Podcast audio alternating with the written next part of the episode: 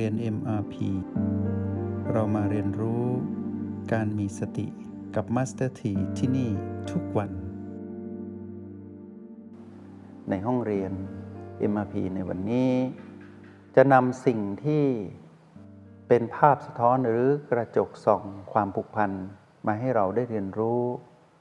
ว่าด้วยเรื่องของสิ่งที่ตรงกันข้ามกับความผูกพันคือความพลัดพรากในห้องเรียนในวันนี้เราจะนำความพลัดพรากมาสนทนากันเพื่อเติมเต็มความรู้ว่าด้วยเรื่องของทุกข์ให้พวกเราว่าปิเยหิวิปปะโยโคทุกโขความพลัดพรากจากสิ่งอันเป็นที่รักที่พอใจเป็นทุกข์ถ้าไม่มีความผูกพันความพลัดพรากก็ไม่ปรากฏความหมายที่ชัดเจนแต่ความพลัดพรากนั้นเป็นเรื่องปกติที่ย่อมปรากฏขึ้นเหมือนยามที่เราผูกพันในเรื่องของการสร้างสรรค์ปรากฏขึ้น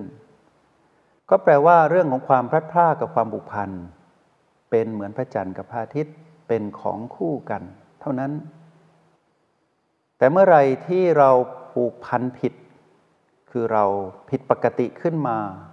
ไปยุ่งหรือไปข้องเกี่ยวไปผูกด้วยกับสิ่งที่เรียกว่ามารแล้วจนเกิดอารมณ์หรือเกิดอุปทานความยึดมั่นถือมั่นขึ้นมานั่นแหละเป็นโอกาสของมารที่จะอาศัยความพลัดพรากนั้นบั่นทอนเราให้เกิดความทุกข์ทรมานพระพุทธเจ้าได้กำหนดทุกข์ขึ้นมาเพื่อให้เรารู้ว่านี่คือความจริงนี่คือเรื่องปกติของเราที่ต้องพบเจอหนึ่งในทุกข์นั้นก็คือความพลัดพรากเราผูกพันกับสิ่งทั้งหลายสิ่งทั้งหลายนั้นเรียกว่ารูปเสียงกลิ่นรสและสิ่งสัมผัสก็แปลว่าทุกสิ่งที่เกี่ยวข้องกับชีวิตจะปรากฏเป็นสิ่งนั้นๆขึ้นมาที่เราต้องผูกพันด้วยเสมอเมื่อสิ่งนั้นปรากฏเพื่อให้เรียนรู้ได้ง่ายจึงแยกคนและสัตว์ออกมาจากสิ่งที่เรียกว่ารูปเสียงกลิ่นรสและสิ่งสัมผัสนั้นเพื่อให้เรียนรู้ได้ง่ายขึ้นเราจึงแยกคนและสัตว์นั้นออกมาคนก็คือสัตว์ประเภทหนึ่งหรือเรียกว่ามนุษย์ที่เรียกว่าสัตว์ประเสริฐเป็นการตั้งสมมุติขึ้นมาเพื่อให้เราเรียนรู้ความเป็นจริงได้ง่ายคนสัตว์สิ่งเราแยกคนและสัตว์ออกจากสิ่งทั้งหลายทั้งปวงออกมาก็แปลว่าคนและสัตว์นั้นก็เป็นเรื่องของรูปเสียงกลิ่นรสและสิ่งสัมผัสด้วยเกี่ยวข้องกันไปหมดทีนี้ในความผูกพันของเราในโลกแห่งความเป็นจริงและเราต้องเผชิญกับความพลัดพรากก็คือว่าด้วยเรื่องของคนที่เราต้องผูกพันในเรื่องของความเป็นจริงก็คือพ่อแม่พี่น้องญาติสหายและผู้คนมากมายแล้วก็สรรพสัตว์แล้วก็สรรพสิ่งทีนี้ความผูกพันนั้นเมื่อพูดถึงคนสัตว์และสิ่งทั้งหลายทั้งปวงที่กล่าวมานี้จะเป็นเรื่องปกติว่าต้องมีความผูกพันเสมอแต่สิ่งที่เราต้องระมัดระวังก็คือความผิดปกติคือให้ระวังความยึดมั่นถือมั่นหรืออุปทานในสิ่งที่เราต้องผูกพันนั้นและให้ระวังความรู้สึกผูกพันที่กำลังจะพัฒนาเป็นอารมณ์จากการยึดมั่นถือมั่นในสิ่งที่เราผูกพันด้วยก็คือผีผีนั่นเองให้ระวัง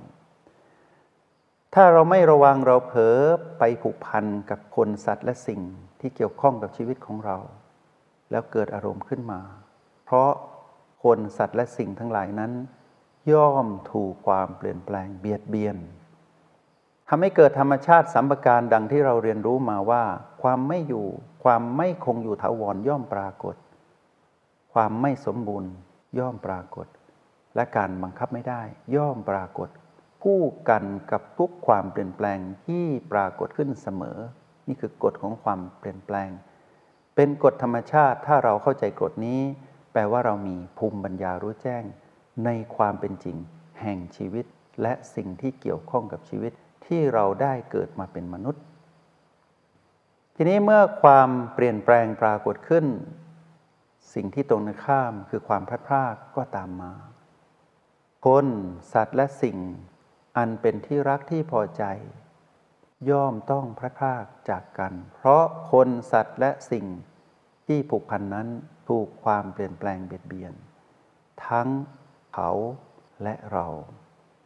ความรู้สึกก็ถูกความเปลี่ยนแปลงเบียดเบียนให้เห็นเป็นธรรมชาติให้ได้แล้วเราจะเหลือแค่คำว่าตื่นรู้กับการเป็นผู้ดูณจุดปัจจุบันที่เรายืนอยู่ในความเป็นปกติของเรานั้นเท่านั้นเองเมื่อสิ่งที่เรียกว่าพลัดพรากปรากฏขึ้นเราจะได้ไม่ทุกข์ทรมานเมื่อไม่ทุกข์ทรมานเราก็ไม่ต้องไปแบกทุกข์นั้นไว้เพราะทุกข์ชื่อว่าการถูกความเปลี่ยนแปลงเบียดเบียนอยู่ตลอดเวลาเป็นสิ่งที่เราต้องเจอแต่ไม่ต้องแบกถ้าเราแบกแปลว่าเราหลงกลมานเราผูกพันผิดแล้วรู้สึกผิดจนเป็นอารมณ์เราย่อมทุกข์ทรมานเพราะแบกสิ่งนั้นไว้ยอมรับความเปลี่ยนแปลงไม่ได้จึงต้องทนทุกข์ทรมานอยู่ร่ำไปทุกภพทุกชาติเรามาดูลักษณะของการให้ความหมายกับคำว่าความพลัดพรากขึ้นมานิดหนึ่งเพราะเราจะเห็นชัดขึ้นว่าเป็นได้อยู่เสมอสิ่งแรกที่เราต้องรู้ว่าความพลัดพรากปรากฏขึ้นก็คือสิ่งสัตว์หรือคนนั้นไม่มีไม่ปรากฏอีกแล้วด้วยตาหูจมูกลิ้นกายและใจที่เราได้ต่อเชื่อมกับโลกภายนอกสิ่งนั้นไม่ปรากฏอีกแล้วเช่นคนเคยอยู่แล้วตายจากไปกายนั้นหายไปเหลือแต่รูปถ่ายและความทรงจำนั่นคือลักษณะของความพลัดพรากอีกอันหนึ่งก็คือสิ่งนั้นไม่มาหาเราอีกคนสัตว์และสิ่งนั้นไม่มาหาเราทั้งๆ ท, ที่เราก็รออยู่แต่สิ่งนั้นไม่มาหาเราเราปรารถนาอยากพบแต่เขาไม่มาหาเราสิ่งนั้นไม่มาหาเราสิ่งนี้ก็เรียกว่าความพลัดพรากหนึ่งในความหมายประการถัดมาก็คือเราไปหาแล้วไม่เจอสิ่งนี้ก็เรียกว่าความพลัดพรากเรารอแต่สิ่งนั้นไม่มานี่คือลักษณะของความพลัดพรากเราไปหาแต่ไม่พบเจอเรียกว่าความพลัดพรากแล้วสิ่งที่เคยอยู่ตรงนั้นหายไปก็เรียกว่าความพลัดพรากสี่สิ่งรอแต่ไม่พบแต่ไม่มาหารอแต่ไม่มาหาเรียกว่าพลัดพรากไปหาแล้วไม่เจอก็เรียกว่าพลัดพรากเคยอยู่ตรงนี้แล้วหายไปหรือเคลื่อนย้ายไปก็เรียกว่าพลัดพรากแล้วอันสุดท้ายคือไม่ปรากฏอีกแล้วก็เรียกว่าพลัดพรากเราลองคิดดูซิว่าในประสบการณ์ชีวิตของเราเราต้องเผชิญกับความพลัดพรากกี่ครั้งกี่หนแล้วสิ่งนั้นมักจะเกี่ยวข้องกับความผูกพันกับเราอยู่เสมอเมื่อสิ่งที่เราเคยผูกพันถูกความเปลี่ยนแปลงเบียดเบียนแล้วไม่เหมือนเดิมเรามีอารมณ์อย่างไรในอดีตแต่โดยทั่วไปนักเรียนในห้องเรียน เอ็ม อาร์ พี มักจะระลึกถึงความหมายของความว่าพลัดพรากคือการพบและจากแล้วก็ความตายและการสูญเสียซึ่งความหมายนั้นยังไม่ครบถ้วนดังนั้นในห้องเรียน เอ็ม อาร์ พี ในวันนี้จึงนำสิ่งนี้มาอธิบายพวกเราเพื่อให้เข้าใจมากขึ้นว่าความพลัดพรากนั้นมีอยู่ตลอดเวลาตราบใดที่เรายังต้องผูกพันกับคนสัตว์และสิ่งทั้งหลายทั้งปวงทีนี้ในการรับมือเพื่อไม่ให้เรานั้นต้องทุกข์ทรมานกับเรื่องของความพลัดพรากก็คือการผสมสูตรมันผสมสูตรมันออกกำลังจิต และมันเป็นผู้ดูผสมสูตรเพราะบางอย่างหนักหน่วงเพราะผูกพันมานานโดยเฉพาะสิ่งที่เราไม่เคยเจอก็คือการต้องพลัดพรากจากกายที่เรามาครองเรามองว่าการสูญเสียกายอื่น